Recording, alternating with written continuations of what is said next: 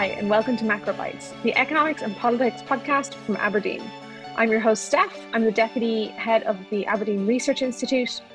And on a previous episode of this podcast, we talked about our gender equality research, A Woman's Place. And the idea behind this research is really making it clear the case for governments and for companies to take action to boost female participation in order to boost long term outcomes. Now, we talked before about the absolutely crucial role that parental leave, particularly for fathers, has to play in terms of boosting female participation in the workforce. But policymakers and companies can do more to create opportunities to reduce the barriers to women in the workforce, both in terms of the decision to participate at all and also in how many hours they choose to work. So, joining me today to talk through our latest research findings is Abigail Watt, a research economist here at Aberdeen. Thanks very much for joining again, Abby. Thank you for having me back. So, we have been working on this for a year and a half now. But I think it's worth going back right to the start because naturally, sometimes the conversations about gender equality can be can verge into the sort of ethical side of things which of course there are very strong ethical arguments but there are also really strong economic arguments and i think one assumption that's sometimes made is that everyone has equal opportunities and women just just choose and there aren't these barriers so is it worth maybe just starting out by talking about how different we see the figures for women depending on their personal circumstances in terms of determining how likely they are to work yeah, it's it's really interesting if we look at the data. Um, I mean, you can see in every OECD economy that female participation rates are lower than male participation rates when you look at the aggregate. But what's really interesting is if you dig into the detail of participation rates by kind of household situation of women, you can see some really stark differences, even I guess across across uh, the households types within women. So if you look if you look at that, you can see that 82% of single women living alone participate in the labour market. But then if you look at women who are living with a partner, this drops down to 64%. And then if you look at women who are living with a partner and have children, that drops even lower to uh, around 50%. And then wow. it's even kind of more stark if we compare that to men, Steph. Right, yeah, because there, I mean, we're not talking about the same kind of numbers at all. As far as I remember, every no matter what a man's household situation is his percentage begins with a 90 right yeah so yeah so the kind of overall participation rate of men is around 90% um, if they're living alone and then in, interestingly it actually rises when they live with a partner so that goes up to 94% and then again it increases even further if they uh, are living with a partner and have children and that goes up to 96%. so there seems to be really different implications for men and women depending on their household situation. And that's super interesting to me because I think it tells you something about the responsiveness of men and women to incentives, but also maybe the incentives that exist that we can't see or that we're not that aware of, sort of invisible barriers to entry and invisible barriers to being involved in the workforce. I was interested as well, and a big part of the research this time around was not just around gender on its own, but actually the kind of the impact that it can have on women from different ethnic backgrounds, and in particular. We know that particularly Black and Hispanic women are much more likely to leave the workforce or reduce their hours um, than women without children, and indeed men, as you said, with or without children, because of issues like childcare. And we'll get into that in a little bit. But first off, sometimes tax can feel like a really dull topic and maybe that's why it flo- flies so low kind of below the radar when it comes to conversations about gender equality. You know it's not the sexiest thing to talk about but abby obviously our work has shown that tax is an important component to consider. What kinds of tax barriers are there? What ways should we be thinking about this in terms of i suppose hours worked versus kind of being in the workforce at all? That's exactly right. Uh, when we did our original research, we looked at the decision to participate at all and the influence that some uh, average tax burdens can have on, on kind of female and male uh, choice to participate in the labour force. Um, so we originally looked at average tax burdens and we focused in on two household types in particular. um, what we looked at was the, the tax burdens for households in which there's two earners and um, households have children. So the kind of relative burden where you have a second earner in a household. Um, and we found that that was kind of negatively related to participation rates for women. Um, so this basically su- suggests that uh, the, the kind of higher the relative tax burden is for households where there's two earners, um, the lower female participation would be on average. Um, and then the other area that we looked at in the original work was we, we considered the average tax burdens for um, single parents. And with women much more likely to be the single parents, um, around 80% of single parent households are led by women in the OECD. Um, we, we found that that also was negatively related to um, female participation. Um, and interestingly, there has been a lot of progress made in the OECD over the past 20 years in terms of the relative burden faced by single parents, but that's not necessarily the case in terms of the relative burdens that's faced by um, second earners and, and those people who are um, the second earners in, in households where you have two, um, two earners. And then, I mean, you you mentioned the the the difference in the implications for kind of hours worked as well. Um, if we look at hours worked, there's other measures of the tax system that that kind of are more appropriate to look at. So, for example, looking at marginal effective tax rates is is is likely a better measure. So, I mean, I mean, I think what really strikes me about that is obviously the, the evidence is that average tax women facing average tax rates is a disincentive to work to be in the workforce but in terms of the actual numbers that we put into the report, what was really striking is that there is a higher tax burden faced by two earner married couples with two kids versus a single earner married couple with two kids. So it's it's genuinely um, visible across basically all, uh, nearly all OECD countries. You see this kind of gap coming through, and that was in a way like quite surprising that there is a genuine tax barrier to work which says if you have a second earner the average taxes your household faces will be higher. Yeah and it's, it's worth knowing that it doesn't just come through the kind of increased actual tax bill. Um, it also comes through a, a, loss in qualification for benefits as you increase right. the amount of hours you work and you increase participation in the in the labor force Right, that makes sense. That makes a lot of sense. And then, obviously, as you kind of mentioned, single parents uh, do actually face kind of lower average taxes than single people without children. So there does seem to be, it seems like policymakers have gotten that bit sort of right. Is that fair? They're more aware of the single parent challenge, maybe? Yeah, it's definitely the case that across um, I think every OECD economy, uh, the, the, the barrier for participation is is kind of lower for single parents when we're looking at that specific metric. Okay, cool. So that's I guess that's the the incentive to be in the workforce, or indeed not be in the workforce. So then, in terms of the hours you want to work, obviously, um, we've done a little bit more work into the effect of, of marginal effective tax rates. And so, for the non economist listeners to this podcast, can you just briefly explain what marginal effective tax rates are? Yeah, so if we're looking at the marginal effective tax rate, what we're thinking about is the additional tax that's going to be paid um, as you earn an extra dollar. Um, and what, what we're looking at with, with this metric is if I increase my hours from 50% of full time to 100% of full time, how does that change my overall tax bill?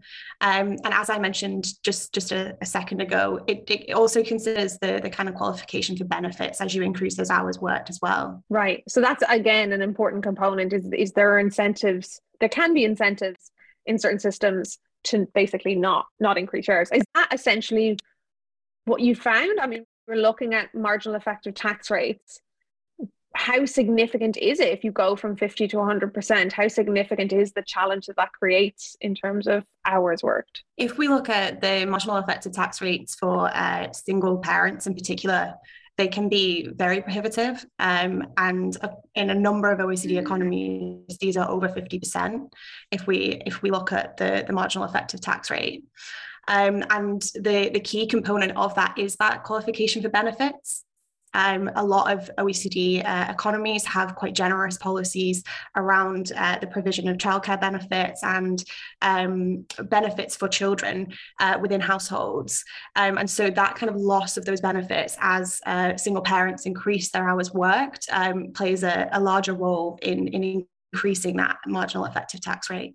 And so then if we go into the, the last kind of tax element of, of our research, it was around the effect of joint tax filing, which, you know, again, uh, to, to a greater or lesser degree, depending on where you live, maybe something, you know, that you, you've never even considered. Um, but it's interesting that our research did find that there is a, a sort of an impact on participation from how jointly taxes are, are filed together. Yeah, so, um, when we consider the jointness of the tax system, this is basically whether uh, households file their taxes jointly or whether you file as an individual. Um, and one of the, the, interesting things is that this means that the, the second earner's income and tax bill becomes a function of the first earner's income um, which means that uh, you know as a if you file jointly you can face a much higher tax rate uh, than you would if you if you filed individually.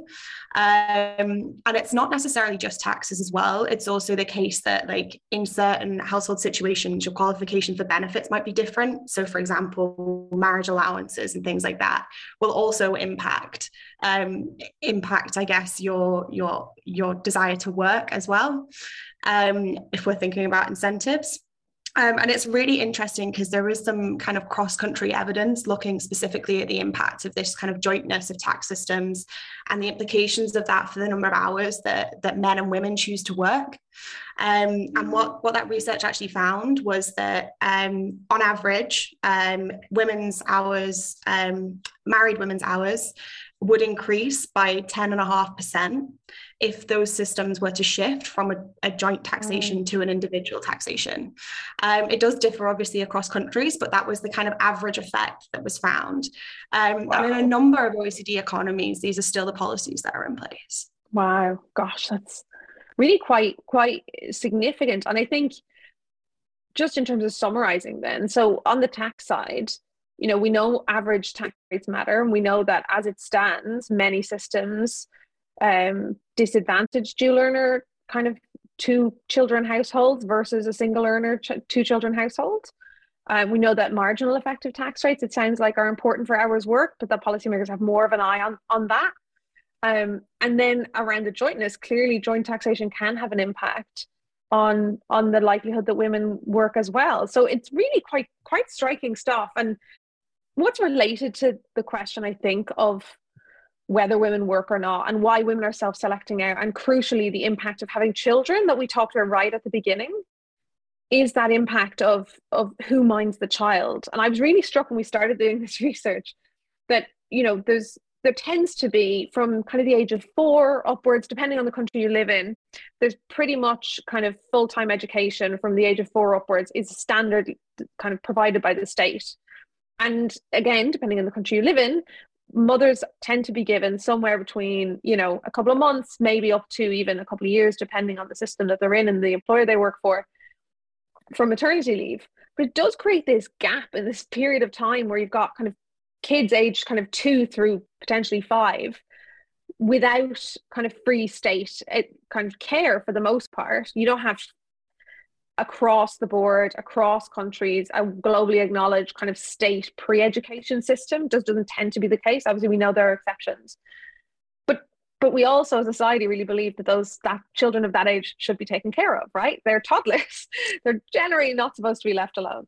So it does. It's also a natural question to ask: is you know, if not a parent and you know the, the gender biases and the policy barriers that exist mean it tends to be women then who you know and, and we know in some countries there's more informal child it, childcare that takes place. But the second part of this research was very much around kind of uh, women with children and particularly how you address that childcare gap. So in terms of the two big gaps abby it's maybe worth us highlighting the challenge when it comes to cost and then the challenge when it comes to to supply right? Yeah exactly. Um clearly there's there's going to be an implication for for women's ability to participate in the labor force with that big chasm of time where where the child has to be looked after and, and taken care of. Um, and there was some really interesting research out of the US that, that we highlighted in the report where we were considering the implications of not just childcare costs but also the the kind of quality of childcare Right. And then the, the final element as well, which maybe you didn't touch on there as well, is the supply of that childcare um, yeah. in terms of access. Yeah. Yeah, spot on. And in particular, so this was a piece of research done by the Center of American Progress, and it was really super useful research. And again, it broke down not just in terms of gender, but also in terms of background, in terms of kind of uh, ethnic background, but also economic status, a couple of different ways. And I thought what was really interesting was the idea that that kind of across the board, particularly in the United States, and unfortunately, that's where the best data is on this, ironically, because it has such substantial issues when it comes to childcare access. So it's difficult to compare across, but to start with US anyway, cost was cited as kind of a major um, concern and problem for households pretty much across the board. I mean, naturally, the higher the household income, the less of an issue it was, which makes sense. Those kind of high income households were more concerned about access to high um, access to open slots and high quality uh, when it comes to, to childcare, which again just reflects, I think, the realities of that. But what we also saw was that in a, a 2018 survey, 51% of African American mothers and 48% of Hispanic mothers said that they would look for a higher paying job if they could get affordable, reliable healthcare. Um, and 20% of mothers who were surveyed who weren't currently working would look for a job if that safe, affordable childcare was available which I think is just really quite astounding and tells you something about the potential benefits that the female female labor force participation could provide if more women were in the workforce. If you had, you know, twenty percent of mothers who aren't currently working saying that they would go back, that's really quite striking. And we also know that, as we talked about earlier, it's not just about being in the workforce; it's also about um, taking on, as I mentioned, higher paying job, taking on more hours, that kind of thing. It's all it's all very much related so Abby, maybe obviously we talk a lot about the US. I think the data in the US is really useful and interesting because you get that nuance, and in particular that there are real challenges that African American and Hispanic households face, and in particular mothers. But in terms of childcare costs writ large, let's talk a little bit about the challenges across OECD economies because the US is is not in a great position, but it's not the only country that is. That's exactly right, Steph. There is quite a lot of divergence across economies in terms of childcare costs. Uh, the U- UK stands out in particular as somewhere where um, childcare costs can be quite prohibitive. Um, in particular, for uh, two earner married couples, we can we can see that it's it's kind of over fifty percent of women's median full time earnings would go to childcare costs, which is um, incredible, um, right? Like imagine fifty percent of your pay is like what is your incentive to work if all over half of it is going to be spent on childcare which you're having to pay for because you are working? You know it's such an such a kind of doom loop that you get into i guess. Yeah exactly. And then you link that in with some of the other elements of the the tax and benefit system that we've found have also kind of negatively impacted that that kind of incentive to to re-enter the labor market um, or even to increase hours worked and it kind of just um, kind of builds um, builds up a story as to why we can see such such low participation rates of women across these different household situations. Yeah, totally. And it's worth I mean, a, a, bit of a, I guess, a warning is we did look across OECD countries, but so many of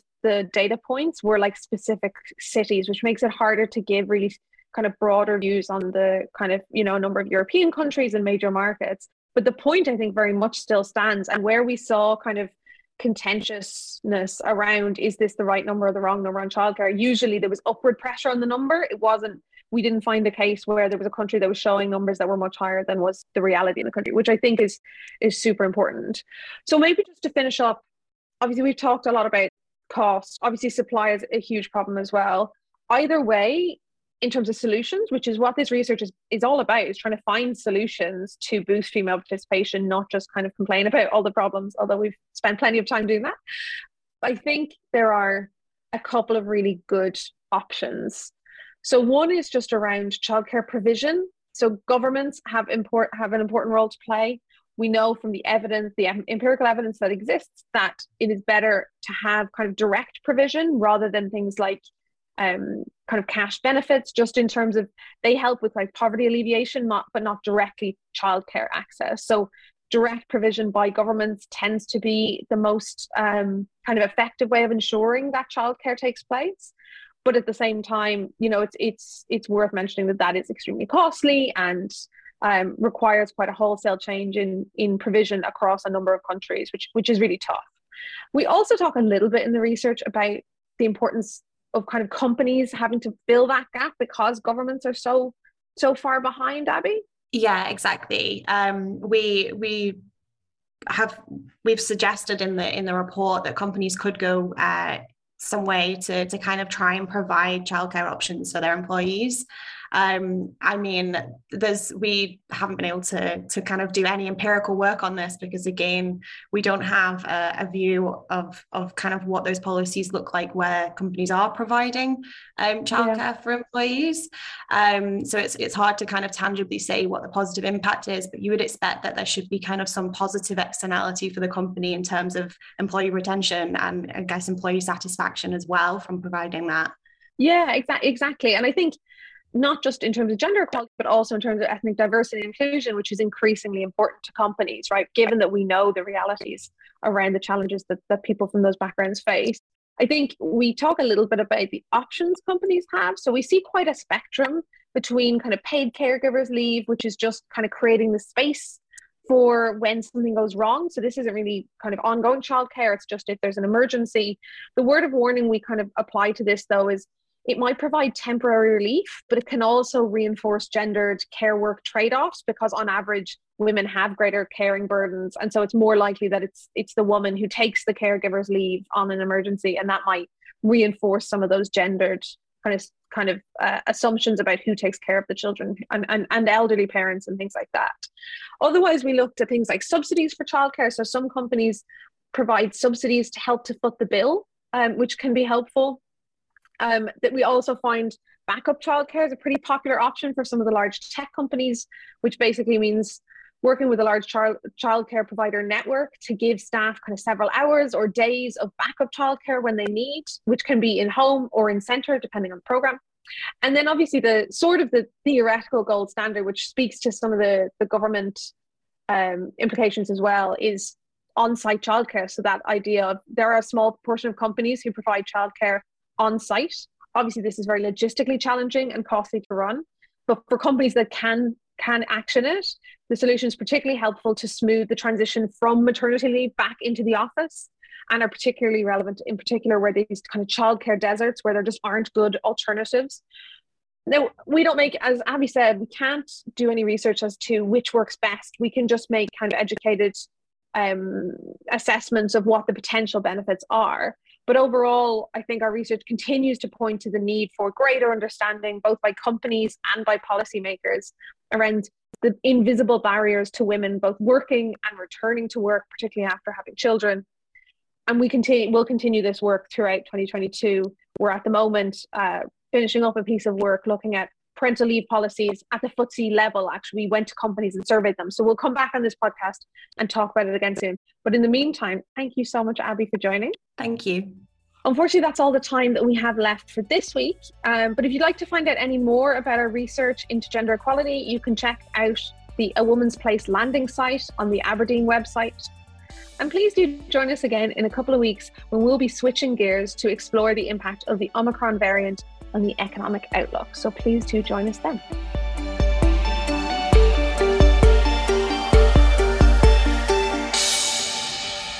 This podcast is provided for general information only and assumes a certain level of knowledge of financial markets. It is provided for informational purposes only and should not be considered as an offer, investment recommendation, or solicitation to deal in any of the investments or products mentioned herein, and does not constitute investment research.